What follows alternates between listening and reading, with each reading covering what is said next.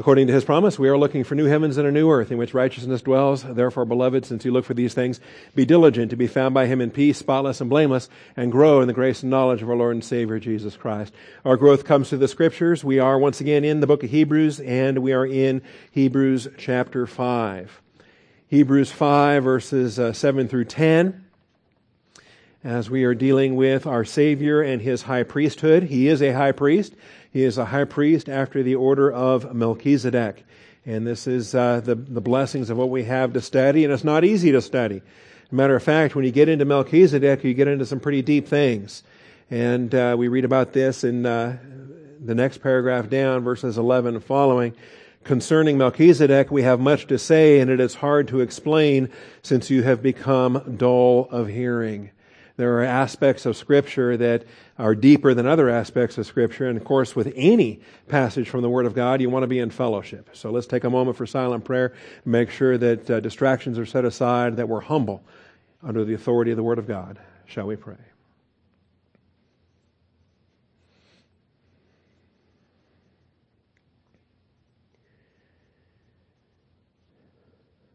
Almighty Father, we do come before you this morning, just so thankful. Thankful for your grace, thankful for your truth, rejoicing over the privilege that we have to study, to show ourselves approved. Father, I thank you that you've not designed this life. You've not designed it in such a way that we are um, mice, you know, finding our way blindly through a maze, just trying to smell our way to some cheese somewhere. Father, uh, you've given us the Word of God. You've laid out in Scripture that which is uh, necessary, that which is pleasing in your sight. Father, all things pertaining to life and godliness have been so richly provided for each one of us today. I thank you for uh, our Bibles. I thank you for freedom that this land provides, for a Bible church such as this to uh, to exist. And so, Father, we call upon your faithfulness yet again to uh, hedge us about, protect us, hinder anyone that would want to come in here and bring us to harm. But, Father, uh, bless us in your word this morning. We thank you and we praise you in Jesus Christ's name. Amen. All right, and so as we talk about the days of His flesh, in verse seven we have the days of His flesh. Do you remember the days of your flesh? All right, well, during the days of His flesh. Think back to the bygone days. I mean, I can think back to college days, or think back to army days, or think back to uh, jail days. I used to work in the jail, all right? Uh, some of... Don't go there, all right? Think back to some of those days, the days gone by, okay? For Jesus, it was the days of His flesh. Because, of course, God the Son is eternal, even as God the Father is eternal, and God the Holy Spirit is eternal. And He did. The Word became flesh and dwelt among us, and we beheld His glory. And so He did have days of His flesh in terms of His first Advent walk. Born uh, in, uh, we often say four B C or six B C in there sometime, died in thirty-three A D when He went to the cross and when He rose again on the third day. And so for about forty years He walked this earth, called the days of His flesh. And He offered up both prayers and supplications. Now, He was not yet appointed, or He was appointed but not yet in office as the high priest. So what we're going to talk about is when did He begin His high priestly ministry. And uh, this chapter and the following chapters will help us with this. But He offered up both prayers and supplications with loud crying and tears to the one able to save Him from death. And He was heard because of His piety. And so we're going to discuss the nature of prayer and the nature of the guarantee of how do we know we've been heard, and uh, what does the Father do when He hears in uh, the application there. Notice He was heard, but the answer was still no. The Father was able to save Him from death, but the Father did not save Him from death. God the Father said, no, you must die. And this is part of the redemption for humanity, that Jesus Christ had to die so that you and I could have eternal life. And so we're going to learn about a prayer life that does not get what we want, and that prayer is bigger than just gimme, gimme, gimme, gimme. That, Father, I need more money, I need a better job, I need a prettier wife, I need a... whatever it is that people pray for with respect to that, okay? And they always pray for healing, for example. But what if it's not the will of God? What if it's not His will to heal you? What if it's His will for you to continue to suffer? What if this disease is unto death? Are you going to be faithful until death? See, and uh, we learn to say, not my will, but thine be done. And that's the pattern, and that's what we see here. And so we have the days of his flesh indicating the time frame of the incarnation. The word incarnation comes from the Latin. It means in the flesh, that the word became flesh, that it was God the Son incarnate, God in the flesh. Uh, Hebrews ten five says, a body you have prepared for me. And Jesus is the only human ever that preexisted his birth. The rest of us uh, began when we began. We had our Genesis with our parents, and we were birthed, and that was our beginning. But not so for Jesus. Jesus is the one and only human that ever uh, had an existence prior to his birth. And we're clear on that. Jesus offered up prayers and supplications with loud crying and tears. Now notice, he was not heard because of his loud crying and tears. He was not heard because of his volume. He was not hear, uh, heard because of his tearfulness. Uh, we cannot bribe God. We, our prayers are not more effective the more we cry. All right? And our, our requests don't become more effective if we blubber about it more and more, all right? That works in the human realm, okay? I have two sons, two daughters, and and they learned, and I had to learn, when when you say no, and then they start crying, and they say, but Daddy, and then, oh... And the little girl can just melt your heart because they're just tiny versions of, of your wife. And they got those big brown eyes, and they're crying. No. I said no. Okay? And no is still no, even with the tears. Mostly. All right? It's tough. But God, of course, is not partial. God, of course, is not swayed. It's not the tears. It's the piety. What, what is piety anyway? And the piety is the humility that Jesus was willing to set aside his desire and to say, not my will, but thine be done. That's piety. Piety is when you say, Father, I would like this, but if that's not your will, then take it far from me. If that's not your will, then give me what I need. See, give me what your plan calls for, right? And that's a mark of humility. George, not George Strait, um, Garth Brooks had that song about unanswered prayer, but it wasn't really unanswered prayer. He was at a high school reunion and he saw an old girlfriend that he was so thankful that God didn't let him marry that girl, right? That was the whole point to unanswered prayer, the Garth Brooks song. And that God overrules and says, no, you're not going to marry that girl, you're going to marry this girl. And in the song, the guy had the perspective to think back with appreciation and go, wow, God, you saved my life, okay? Uh, that, that God knows what he's doing and what he's doing there. But that's not an unanswered prayer. The answer is no, I have something better for you. And that's what we need to rejoice in. So now, we ran out of time because I, I truly did. I put one hundred verses up there to read, or, or uh, thirty-one and thirty-six, what's that, sixty-seven verses. There's a lot to read in Psalm twenty-two. There's a lot to read in Psalm sixty-nine, and we got kind of ran out of time in uh, in Psalm twenty-two last week. So let's uh, let's look at Psalm sixty-nine, and we'll move on from here. How about that? And I'm not going to read all thirty-six verses to you, but I do want to skim them, and I do want to uh, hit the highlights and show you these things because there's nothing like it. Our Bible is unique. There's nothing like it in the Book of Mormon or the Quran or the Vedas or any other religious book you want to shake a stick at. The Bible is unique in the fact that the cross was uh, portrayed a thousand years ahead of time. David was a thousand years B C. And yet when you read Psalm twenty-two, it's like reading Jesus on the cross. When you read Psalm sixty-nine, it's like reading Jesus on the cross. And these... Um, The ministry of Jesus Christ was foreshadowed by the uh, the life of David. And so uh, we see it here. Psalm sixty-nine. Save me, O God, for the waters have threatened my life. I have sunk in deep mire, and there is no foothold. I have come into deep waters, and a flood overflows me. And so here's David, very Christ-like in his suffering, very Christ-like in knowing that his only hope is the Lord. I am weary with my crying, my throat is parched, my eyes fail while I wait for my God. Those who hate me without a cause are more than the hairs of my head. Okay? And uh, think about it. Who was more hated than Jesus? Okay? David was the greatest type of Christ anywhere in the Old Testament and the most hated. Because that's not an accident. Um, and so he describes it here. Those who would destroy me are powerful, being wrongfully my enemies. What I did not steal, I then have to restore.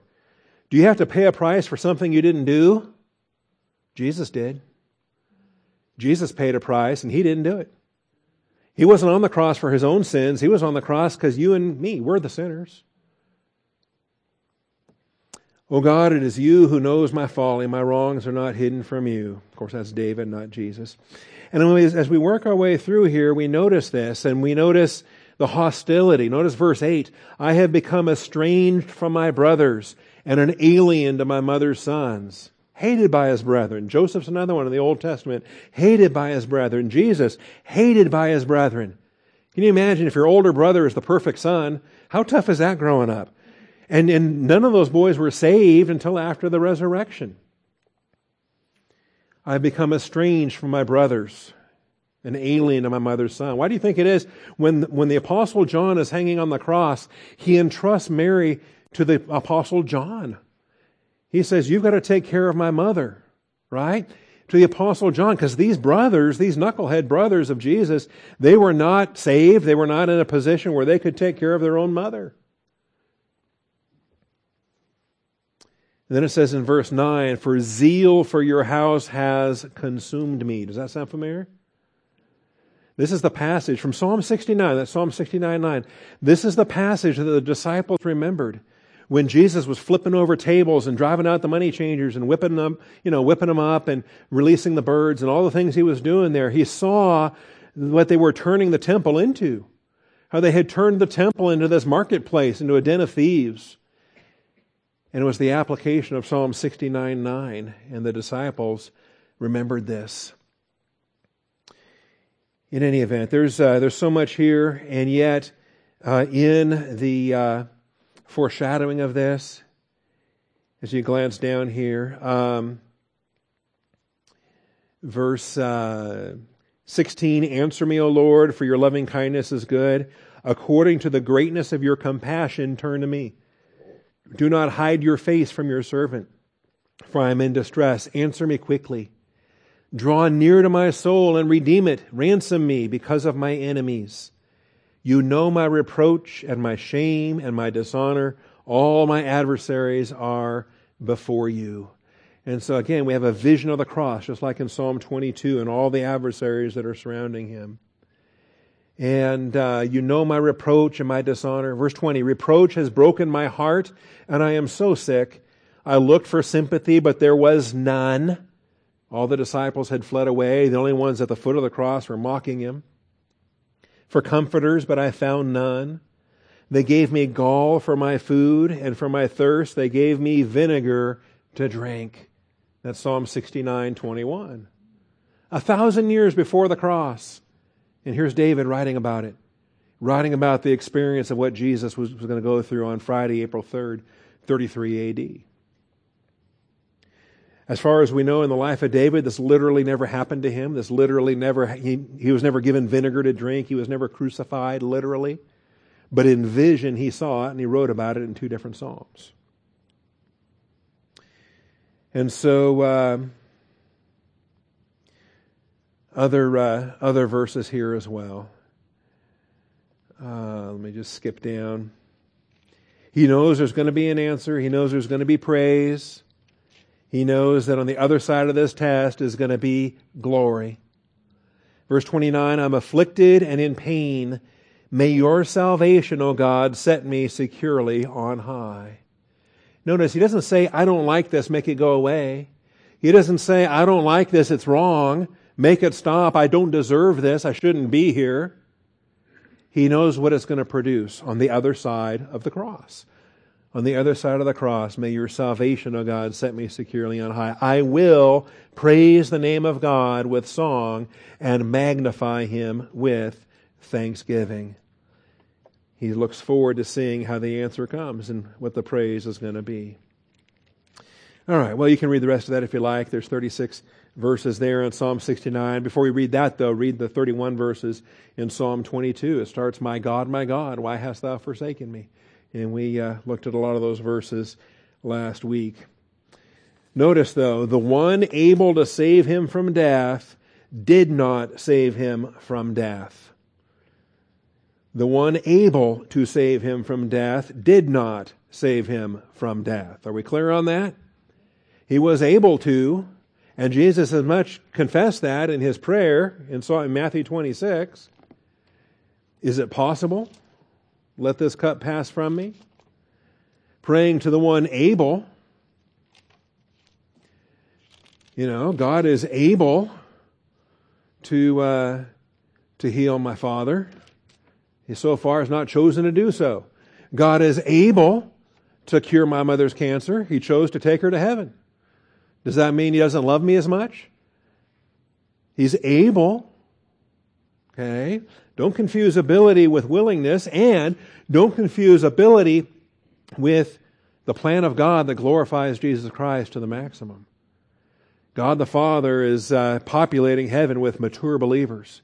He wants His Son to have a mature bride, able to withstand uh, adult capacity type testing. All right, He doesn't want to populate heaven with a bunch of spiritual babies that uh, had never been tested anything in their life. That's not a bride suitable for His Son. So in Matthew twenty-six, here's Jesus going into the garden to pray, and He wants His disciples to pray with Him. So uh, Matthew twenty-six, in verse thirty-six, we're told the name of the place is Gethsemane. Jesus came with them to a place called Gethsemane and said to His disciples, "Sit here while I go over there and pray." And He took with Him Peter and the two sons of Zebedee, that'd be James and John, and began to be grieved and distressed.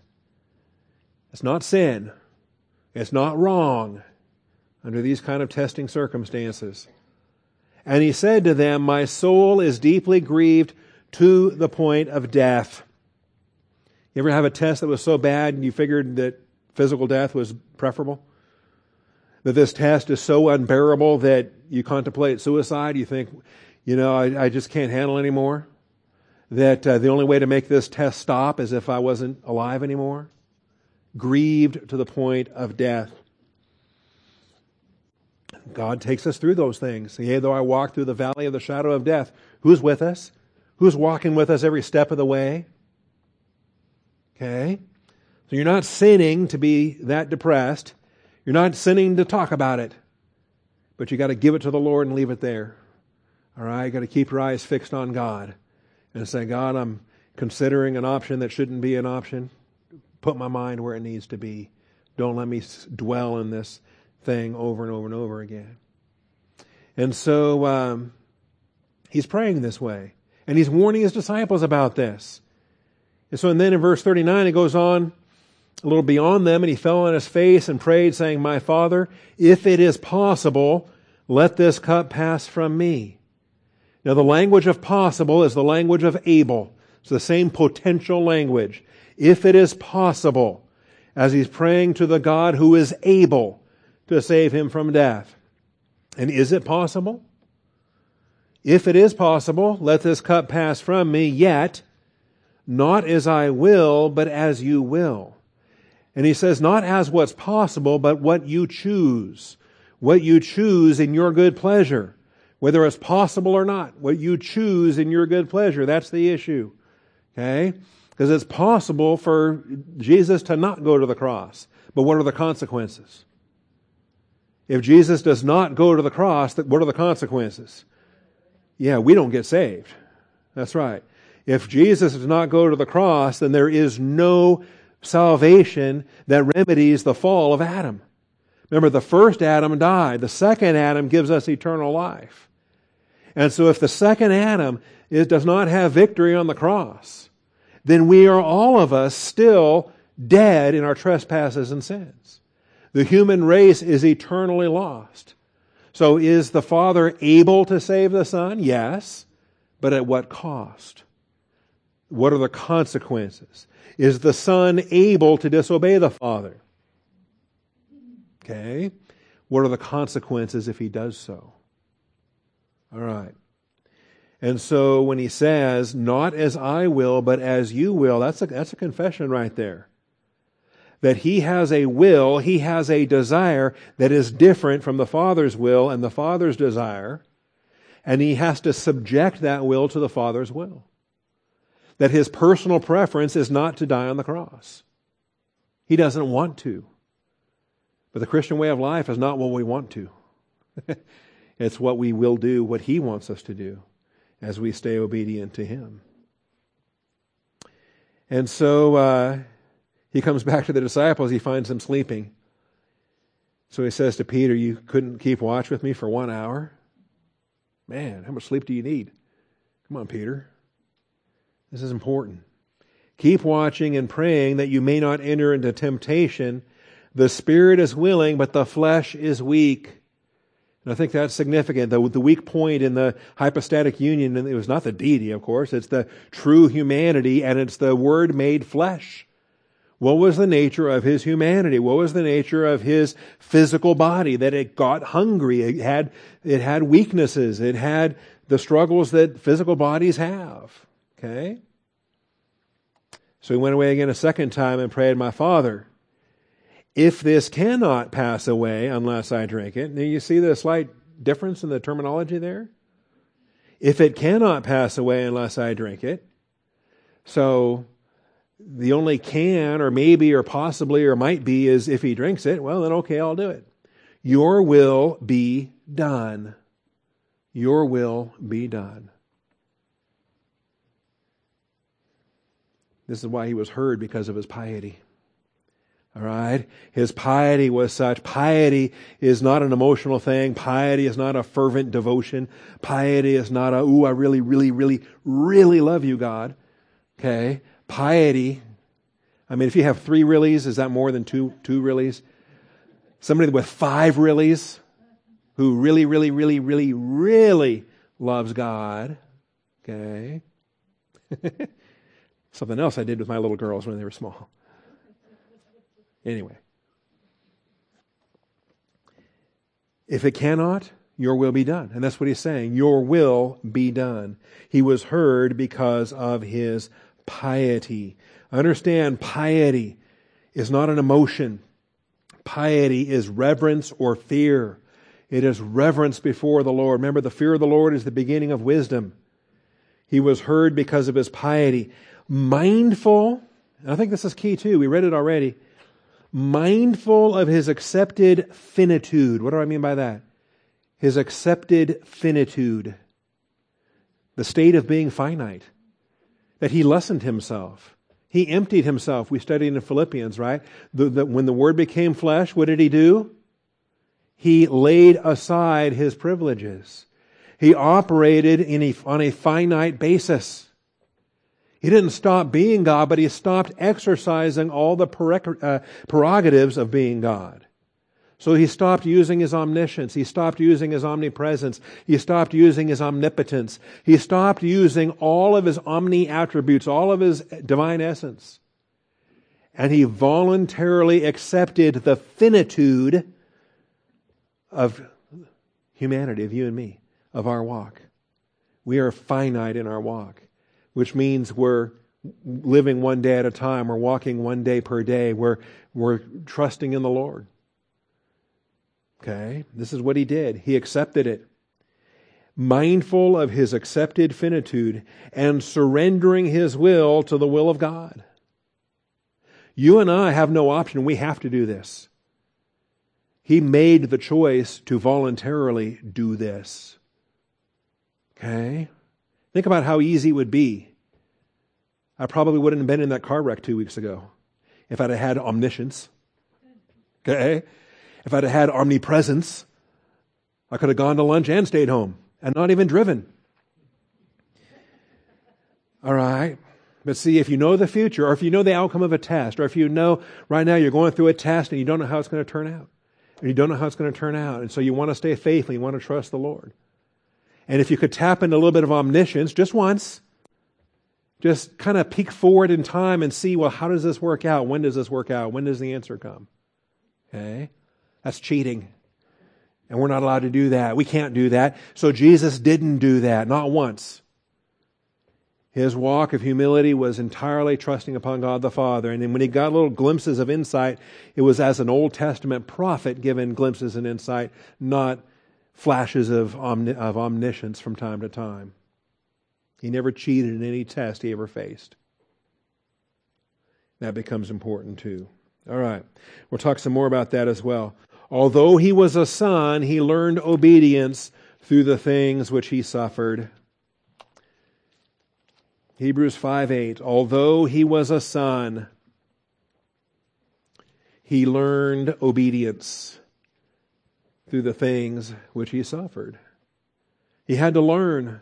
Yes, he's omniscient, but he's not using his omniscience, so he's going to learn. Experientially, he's going to learn. Experientially, he's going to learn the way we learn. A little here, a little there, line upon line, precept upon precept. He has to learn in his humanity, never once utilizing his divine attributes. And although he was a son, that doesn't exempt him. He doesn't claim privilege. He doesn't say, do you know who I am? Do you know who my father is? All right. uh, I got to uh, meet a general's daughter one time. And uh, I, I did not know, I knew who her father was. I'd never met him until this night. And she was drunk. And uh, I took her home. Took her to meet her father. And uh, decisions beyond my pay grade happened after that. All right. Do you know who my father is? Because if you have an important father, then you may not have things happen that other people have happen. There may be perks. There may be strings pulled. There may be paperwork that disappears. There may be M Ps that don't talk about it until twenty-five years go by. Okay? Do you know who my father is? Although he was a son, that didn't exempt him. He didn't claim a privilege. He didn't claim that he wasn't worthy to, uh, who, why should he suffer? What did he do? He learned obedience. So, so here's the key. When you and I want to pull rank, when you and I want to claim privilege, when you and I claim, well, I don't deserve that. You know, who do I think I am? If I say I don't deserve something, are you kidding me? But this is what we do. As humans, we do this. As carnal humans, we do this, okay? I think it's just as fallen humans, we do this. We start to think that we're better than that. We don't deserve that. Why should I, why should I, why should I have to do this? I don't like doing this. I'm better than this. I don't, I deserve better than this. Or why don't I have that? Why does he have that? Why does he get that? I should get that. And so we start getting jealous about what other people have, that we think they don't deserve that. I deserve that. I'm a better Christian than them. I know more Bible verses than them. I preach more sermons than them. Why do they get, you know, and we start to, on this relative scale, to think we've earned or deserved something when I've deserved the lake of fire. I deserve the lake of fire. I'm saved by grace. Okay? And so although he was a son, he learned. The Gethsemane suffering equipped him to undertake the Golgotha substitutionary atonement. He learned obedience through the things which he suffered. And it's curious to me because it reached a pinnacle the night in which he was betrayed. It reached a pinnacle in Gethsemane. There was other sufferings that led up to that, of course. There was tons of suffering. He had a, a life of suffering. He was a man of sorrows, acquainted with grief. Men from whom uh, you know we hide their face. I'm going to look at Isaiah fifty-three here in a moment. He suffered throughout his earthly walk, but it reached the crescendo in Gethsemane. It reached the crescendo when he was in prayer with his Father. That's the pinnacle of his sufferings. It happened in prayer with his Father when he came to learn the totality of what it would mean to be separated from his Father. Gethsemane suffering. Nowhere else did he sweat great drops of blood.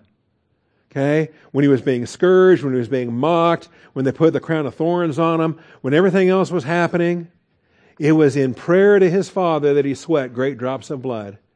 He faced the pinnacle of his sufferings in Gethsemane, and that qualified him to go to Golgotha.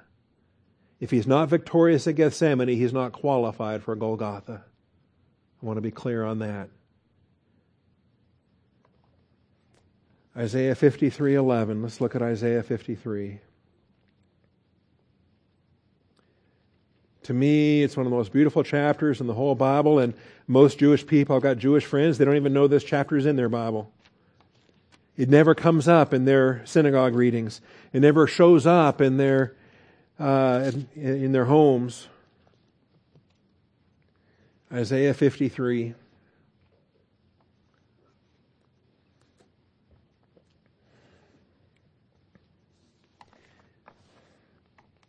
And I'm headed for verse eleven, but the whole chapter is about the suffering of our Savior, about the, the servant. In fact, you could even back up to chapter fifty-two and see the aspects of the servant there. And verse thirteen of fifty-two says, "My servant will prosper. He will be high and lifted up and greatly exalted." Well, why is that? Why is he worthy of being lifted up and exalted? Because he humbled himself. And uh, yeah, fifty-two thirteen gets in a lot of praise choruses. My servant will be high and lifted up, but why? Why? Just as many were astonished at you, my people, so his appearance was marred more than any man, and his form more than the sons of men. Because he was humble, he was exalted. In his sufferings, he submitted to the will of God. Thus he will sprinkle many nations. Kings will shut their mouths on account of him. For what had not been told them, they will see. And what they had not heard, they will understand. It's only the Jewish nation that was given the prophecies of the coming Christ. So, who has believed our message, and to whom has the arm of the Lord been revealed? For he grew up before him like a tender shoot, like a root out of parched ground. Remember, it goes from shoot to root to branch. And here's the shoot. Here's the humility. He has no stately form or majesty that we should look upon him, nor appearance that we should be attracted to him. He would not thrive in American politics today. Okay? He would not be the tall, dark, and handsome, and all the telegenic, you know, teleprompter reading statement, you know, all of that. Didn't have any of that.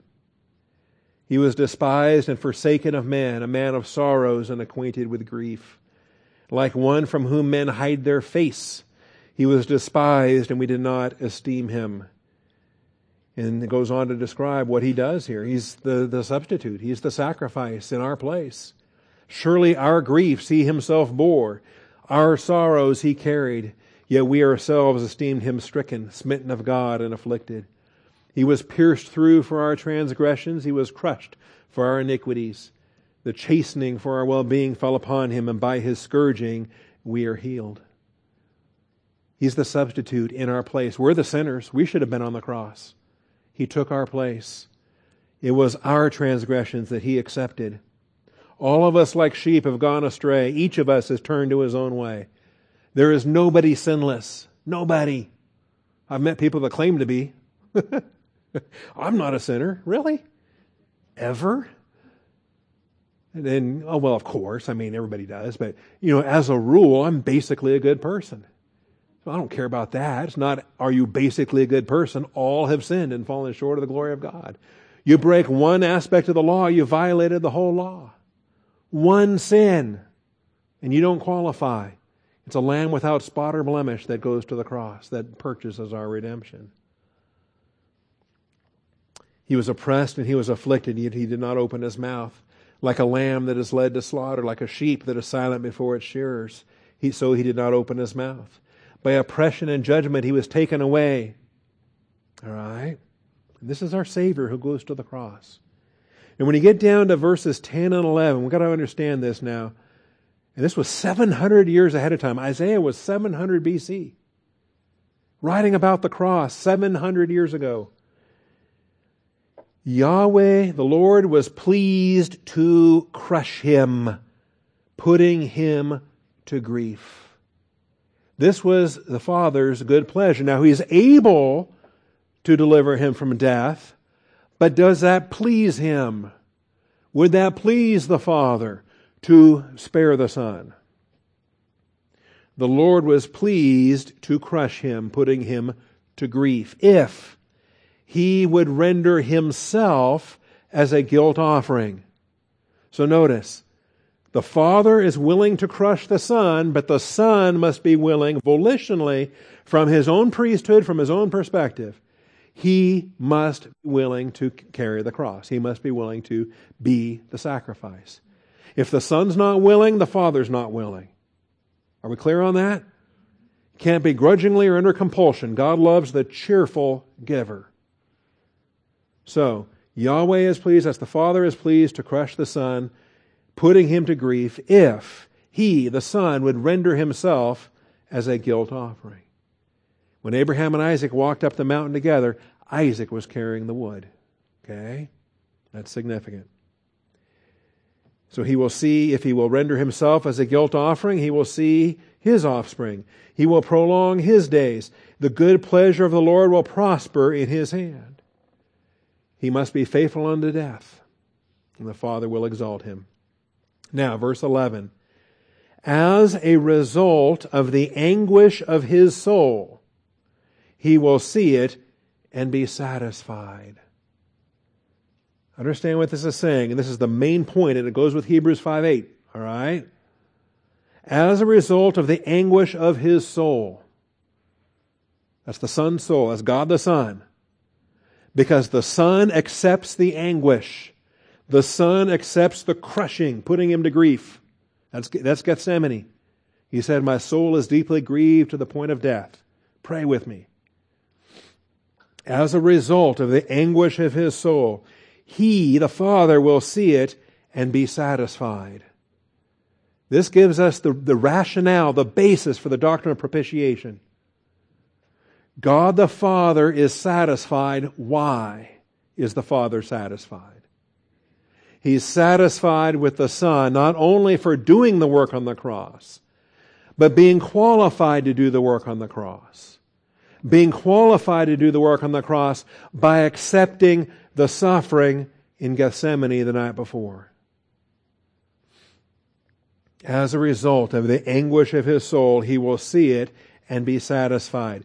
By his knowledge. By his knowledge. What knowledge is this? Well, he learned obedience through the things which he suffered. Again, Hebrews five eight. By his knowledge, the righteous one, my servant, will justify the many, as he will bear their iniquities. Read that again. Read it again and again. Write it down and read it twenty times this week. By his knowledge. See, until he learns obedience through the things that he suffers, the sinless Lamb of God is not suited to be the justifier. He's still sinless, he's still perfect, he's still the spotless Lamb, but until he acquires this experiential knowledge, he's not equipped to be the Melchizedek high priest. He's not equipped to be the justifier in his sacrifice. So it's a, notice again, verse eleven, as a result of the anguish of his soul, it was productive, it did something. God's not a masochist. He's not torturing Jesus for no reason. He is putting Jesus through the maximum infinite soul suffering. But it has a consequence. The Father is satisfied that the Son now has the required knowledge to be the justifier. The required knowledge whereby he can do the work of redemption voluntarily and not under compulsion. So as a result of the anguish of his soul, the Gethsemane suffering had a purpose. It has a consequence. And by his knowledge, the knowledge itself is instrumental. By his knowledge, the righteous one, my servant, will justify the many. If he does not acquire that knowledge, he can't be the justifier. Are we clear? He can still be sinless. He can still be perfect. He can still be the spotless Lamb without spot or blemish. He can still be the sacrifice. But what qualifies him to be the priest? What qualifies him to be the Redeemer? To be the Melchizedek high priest? To be the justifier? You say, oh, those are two different things. Oh, I get it now. Being sinless and perfect qualifies him to be the offering, but it's this suffering and it's this knowledge that qualifies him to be the offerer. Make sense? Got that? All right. He will justify the many as he will bear their iniquities. Therefore, I will allot him a portion with the great.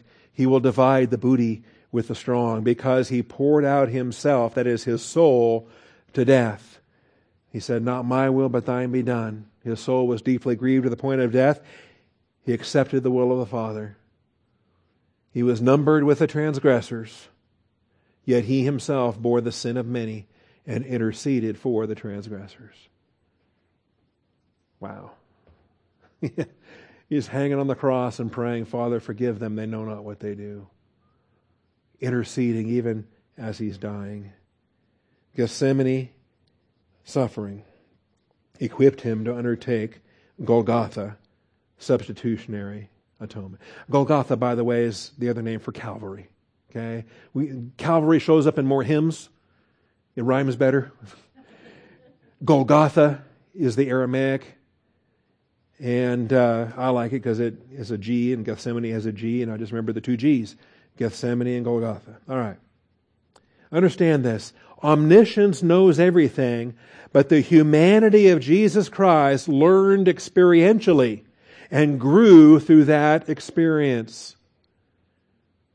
The pinnacle of humility producing the pinnacle of exaltation. Omniscience knows everything. You know, if I had omniscience, I'd be a better Scrabble player. If I had, a, if I was omniscient, that I would, you know, look at my rack and I know immediately what all the bingos are with those seven tiles. But I'm not omniscient, and so I've got to learn. I've got to study. I've got to drill more and more anagrams, more and more racks, and more and more things to see different patterns. You've got to learn. You can't just tap into omniscience and go, oh, here's a word that nobody ever heard of before, and it's real.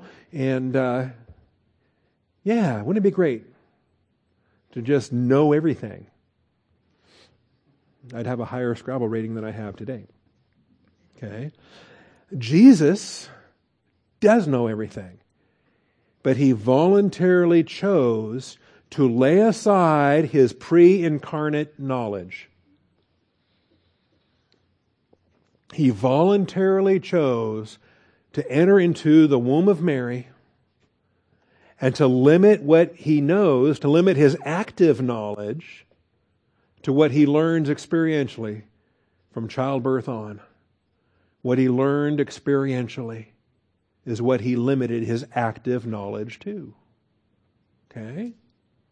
And that's kind of boggles the mind, doesn't it? I mean, can you, can you not know something that you already know? Well, sovereignly enough, omnipotently enough, God did that. Jesus Christ chose to take all of his pre-incarnate knowledge, which was everything, and to set it aside.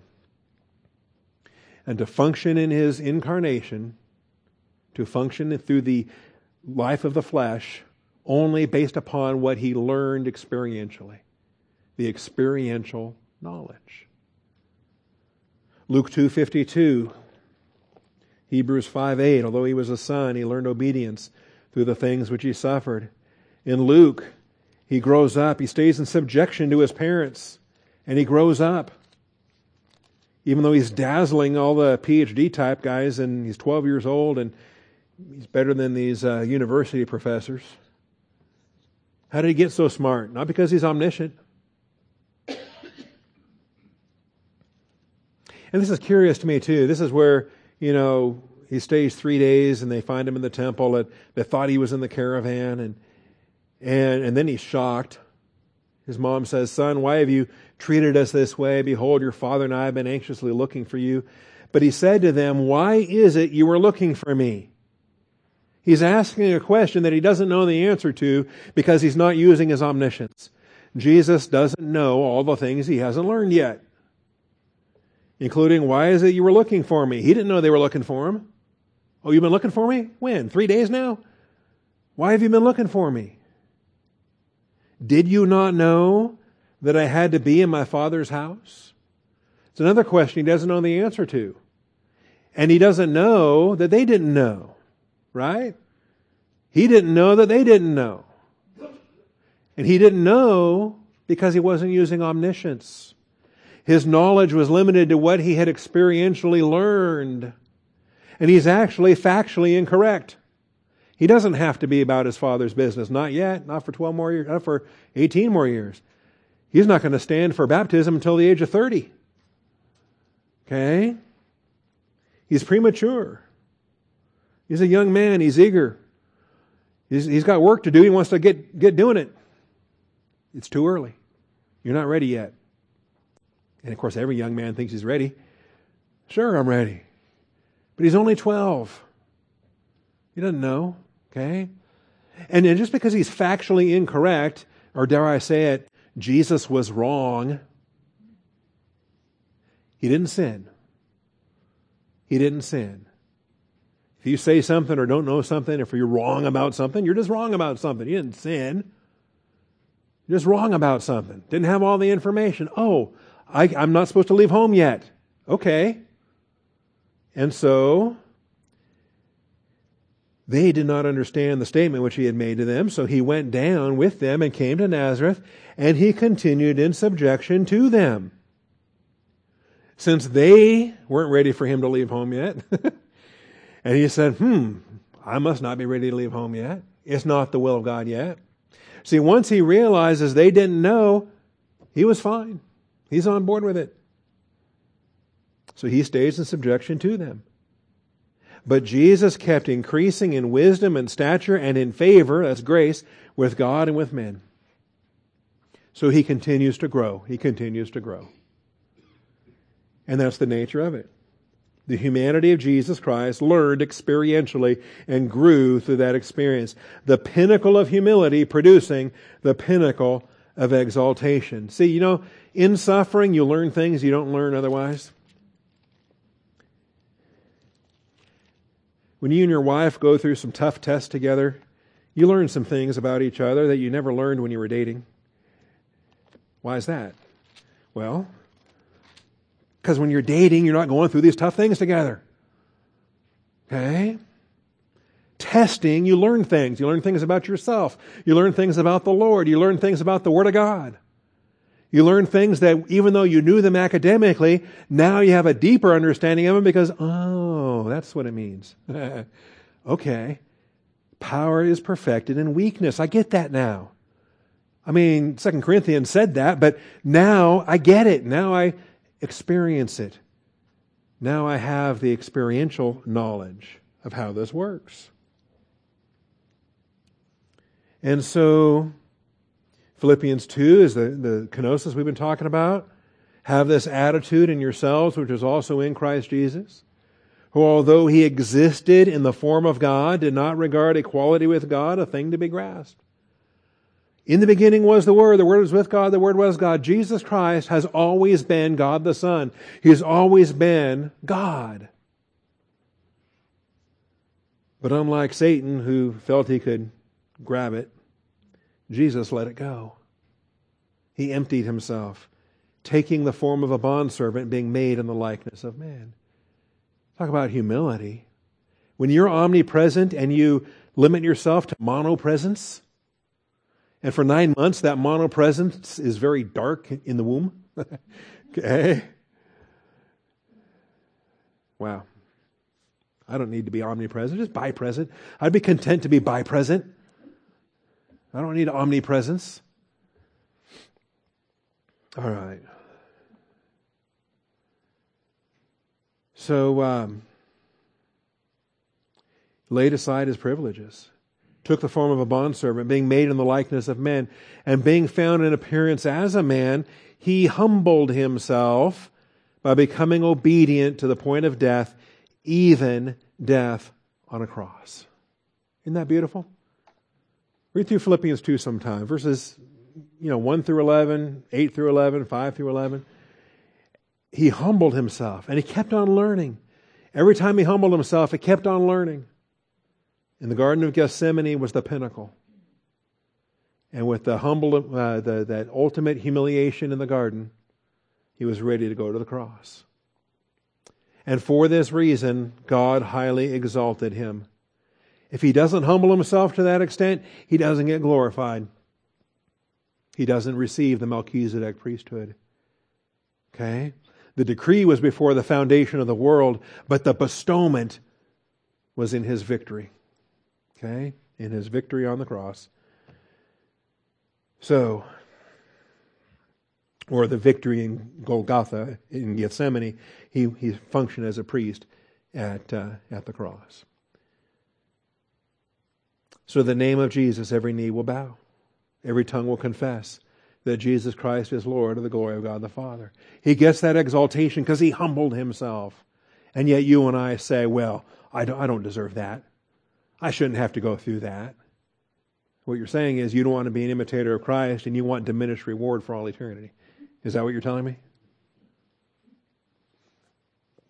You feel entitled to less suffering? You're worthy of less suffering? Wow, you're awesome. You're more worthy than our Savior. He wasn't worthy of less suffering. Why do you think you're worthy of less suffering? Hello? All right. Now, having been made perfect, having been made perfect, Hebrews five, verses nine and ten now. He learned obedience through the things which he suffered. And having been made perfect. Whoa, wait a minute. I thought he was perfect. How do you perfect perfection? Having been made perfect. Yes, he's sinless. Yes, he's innocent. Yes, he's perfect. He is without spot, without blemish. He is perfect, but even in his perfection, he is still made perfect. And the phrase, having been made perfect, is a participle that precedes the action of the main verb. He became, to all those who obey him, the source of eternal salvation. The source, the origin, the cause, the explanation, the reason. In order to become the source, he can't become the source. He's still sinless, he's perfect. You know? Think of all the times Jesus shows up in the Old Testament. The burning bush was Jesus. The cloud, the pillar of fire, those were Jesus. The fourth man in the fire, that was Jesus. The angel of the Lord that flew over the armies of the Assyrians, that was Jesus. Every Christophany, or every theophany of the Old Testament was Jesus. But the burning bush didn't go to the cross. Couldn't go to the cross. The fourth man in the fire can keep Shadrach, Meshach, and Abednego alive and bring them out of the fire. Jesus uh, shut the lion's mouth and fellowshiped with Daniel all night. Okay? Jesus can do all those things in pre-incarnate Christophanies, but he can't go to the cross until he learns, until he's perfected, until he learns obedience through the things which he suffered. Only then can the God-man in the flesh go to the cross. He has to condemn sin in the flesh. All of these things come together. Now there's a tremendous amount of theology in this. But having been made perfect. Recognize that teleao, perfection, completion, that doesn't inf- that does not imply that he was imperfect. Not at all. He was sinless, he was perfect, but yet made perfect. Same thing with you and me, by the way. You and me are being perfected day after day, as long as it's called a day. You and me are being perfected. Philippians is going to tell us to forget what lies behind, reach forward to what lies ahead. That none of us should consider ourselves as having laid hold of it yet. But forgetting what lies behind, reaching forward to what lies ahead, we're to lay hold of that for which also we were laid hold of by Christ Jesus. That's our perfecting process. And we're not there yet. That's why you're in Bible class this morning. That's why you're studying to show yourself approved. That's why you're preparing yourself as a workman needing not to be ashamed. So the perfect Son of God was made perfect. If you want to know how that happened, well, the text here tells us. Learning obedience from the things which he suffered. The participle in verse nine is defined by the activity in verse eight, and it paves the way for the activity of the rest of verse nine. He became. He became. The perfect Son of God was made perfect. And I don't know, maybe maybe just the worst thing that, I don't know, maybe the worst thing for us is, is the English language. That we have a sense that if you're already perfect, you can't be made perfect because you already are perfect, right? Maybe that's the biggest hang-up we have in, in English. But the idea that he is perfect, he is sinless, he is righteous, he is glorious, he is complete, perfect and complete, lacking in nothing. And yet he still has to be perfected through the through the learning of obedience, through the sufferings. Anyway, it's not a not an issue theologically, and maybe it's just a, a hang-up linguistically as far as we consider this. But the perfect Son of God was made perfect through the things that he suffered. And then we're the same way. So if we're not willing to be, suffer, if we're not willing to be tested, if we're not willing to go through the difficult things in life, then that means we're not willing to be perfected. And if we're not willing to be perfected, then we're throwing away rewards. We're throwing away eternal rewards. You realize that the sufferings of this world are not worthy to be compared. And it's such a short thing, it's such a small thing, a momentary light affliction that's not worthy to be compared to the eternal weight of glory. And yet how many Christians just throw it away because that momentary light affliction just seems so overwhelming. I don't like it, I don't want it, it hurts, make it stop. And so believers are throwing away eternal rewards left and right, throwing away infinite treasure for finite relief. How pathetic is that? When the provision is there in any event, no testing is beyond what we're able to bear. He provides the way of escape. He provides that we can endure it. He has supplied all things necessary for life and godliness, including enduring this present test I don't like and I don't think I can get through. He knows I can get through it because he put me into it. He's got a plan for getting me out of it. In any event, it's our perfection process, it's his perfection process. As I said, you know, the Father is preparing a bride for his Son. The church age will be the most tested age because we're the pinnacle. More than the Gentiles, more than the Jews, more than the millennial saints, more than even the fullness of time saints. We are suited to be a bride for his Son. Do you think he, he's just going to give any, any girl to his Son? Most girls aren't worthy of his Son, right? Like most boys aren't worthy of your daughters. Most girls aren't worthy of your sons. And parents get very particular about those kind of things. I just read Genesis twenty-six. How, how particular was Abraham to make sure that he didn't take one of those Canaanite girls for Isaac? He sent his servant all the way back to Paddan Aram to find a girl that was uh, one of their kinsmen, their distant kinsmen there, so that they could find Rebecca, bring Rebecca back, so that Rebecca could be the bride for Isaac. That bride for Isaac chapter is so powerful. And it teaches us the lengths that our Father will go through to find a bride suitable. Take a, taking a rib out of Adam and fashioning a bride suitable, a helpmate corresponding to Adam.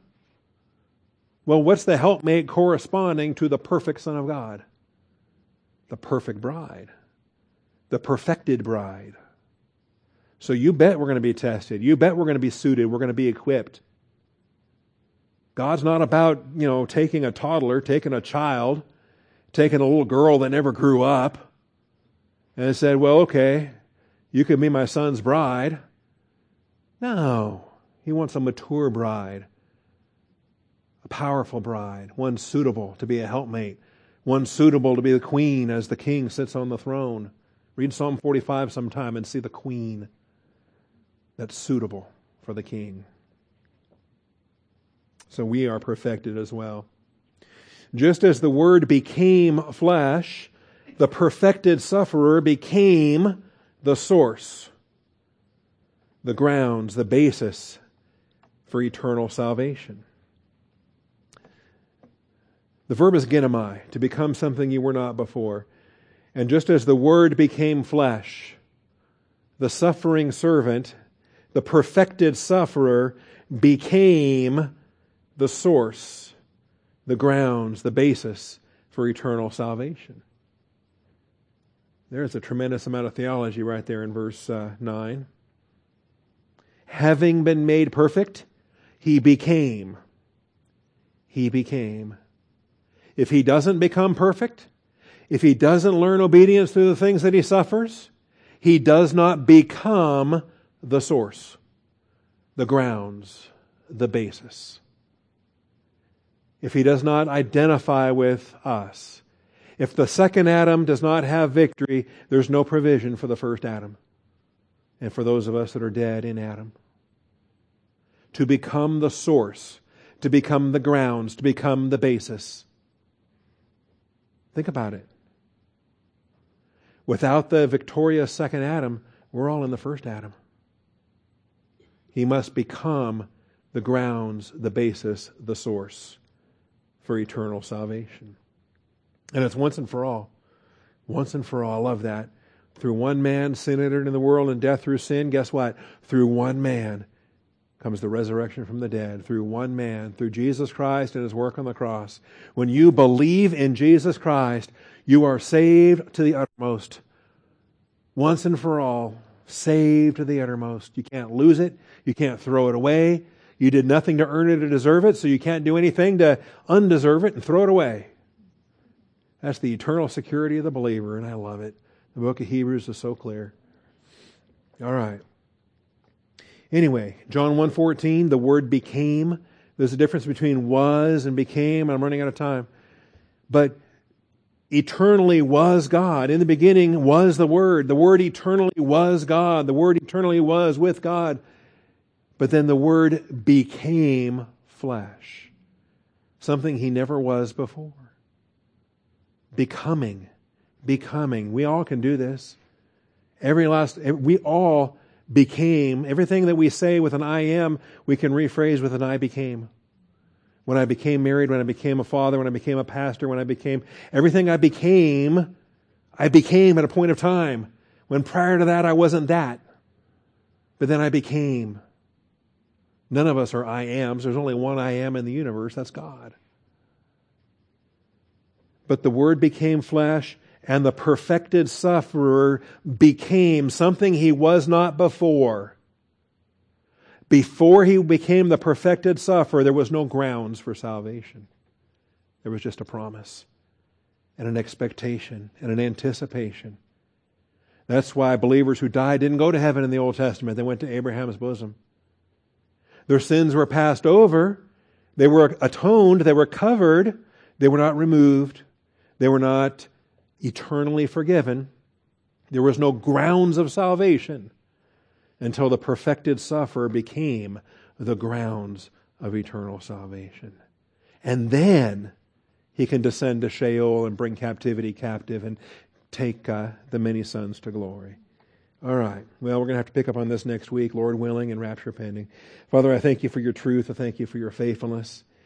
And Father, it is, uh, it is marvelous and wonderful to think about Your Son and what He accomplished on the cross, but before the cross, what He volitionally accomplished at Gethsemane, when He accepted our guilt, when He accepted the sufferings. Father, when He was suited, when He learned obedience through the things that He suffered, and He was suited to go to the cross. Thank You for these powerful scriptures, Father. Might we understand them? Might we digest them? Might we live them out? Might You open our eyes to the things that are expected of us. That, Father, there are assignments in front of us and we don't know the half of it yet. But what we're being tested in now is suiting us for what's coming up. And we want to have eyes wide open, Father, so that we can volitionally be on board and be pleasing in Your sight for all that You've called for us to do. Thank You, Father, in Jesus Christ's name. Amen. All right, we have a